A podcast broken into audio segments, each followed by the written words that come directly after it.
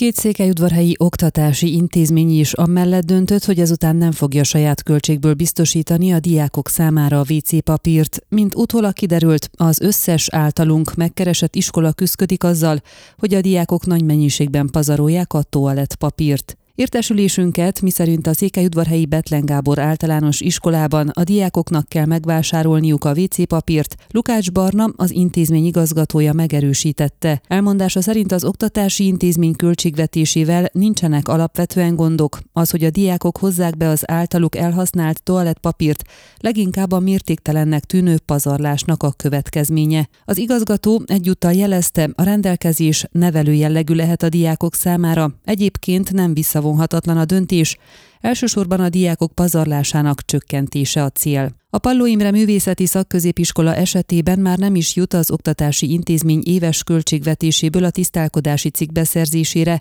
nyilatkozta lapunk megkeresésére Gergely Gábor igazgató. Az intézményvezető közölte, a kért költségvetésnek nagyjából a felét kapták meg, ez pedig korán sem bizonyult elegendőnek. Az intézmény vezetője továbbá megjegyezte, a Székelyudvarhelyi Polgármesteri Hivatal által ősszel küldött költségvetés kiegészítés célirányosan az energiaszolgáltatók számláira ment, így amire nem jut, azt más formában igyekeznek megoldani. A toalettpapírok beszerzéséről megjegyezte, korábban is volt eset arra, hogy a WC papírt a szülőknek kellett biztosítaniuk, ez most sem jelentett senkinek problémát. A Móra Ferenc általános iskolában már előfordult, hogy egyetlen délelőtt egy teljes havi toalettpapír tartalékot használtak el, vagy inkább tettek tönkre a diákok, nyilatkozta lapunknak Tifányi Rén az iskola igazgatója. Hasonló problémákat észlelt Lackó György, a Tamási Áron gimnázium igazgatója, és Gábos Anna, az Orbán Balázs általános iskola vezetője is. Mindhárom intézményvezető kiemelte, a diákok nagy mértékben pazarolják a toalettpapírt, ezzel gyakran dugulásokat és rendetlenséget okozva. Ön a Székelyhon aktuális podcastjét hallgatta. Amennyiben nem akar lemaradni a régió életéről a jövőben sem,